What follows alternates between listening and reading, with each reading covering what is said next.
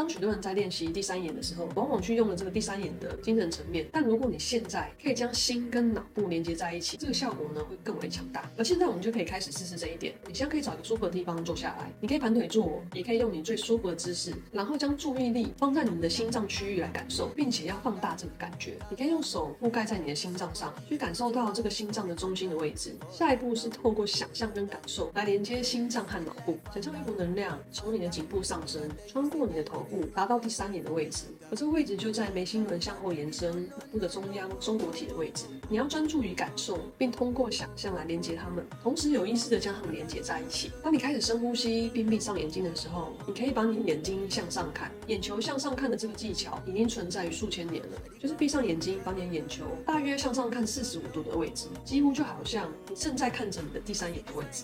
当你这样做，并将注意力放在这里的时候，你就会开始发现你的思绪渐渐的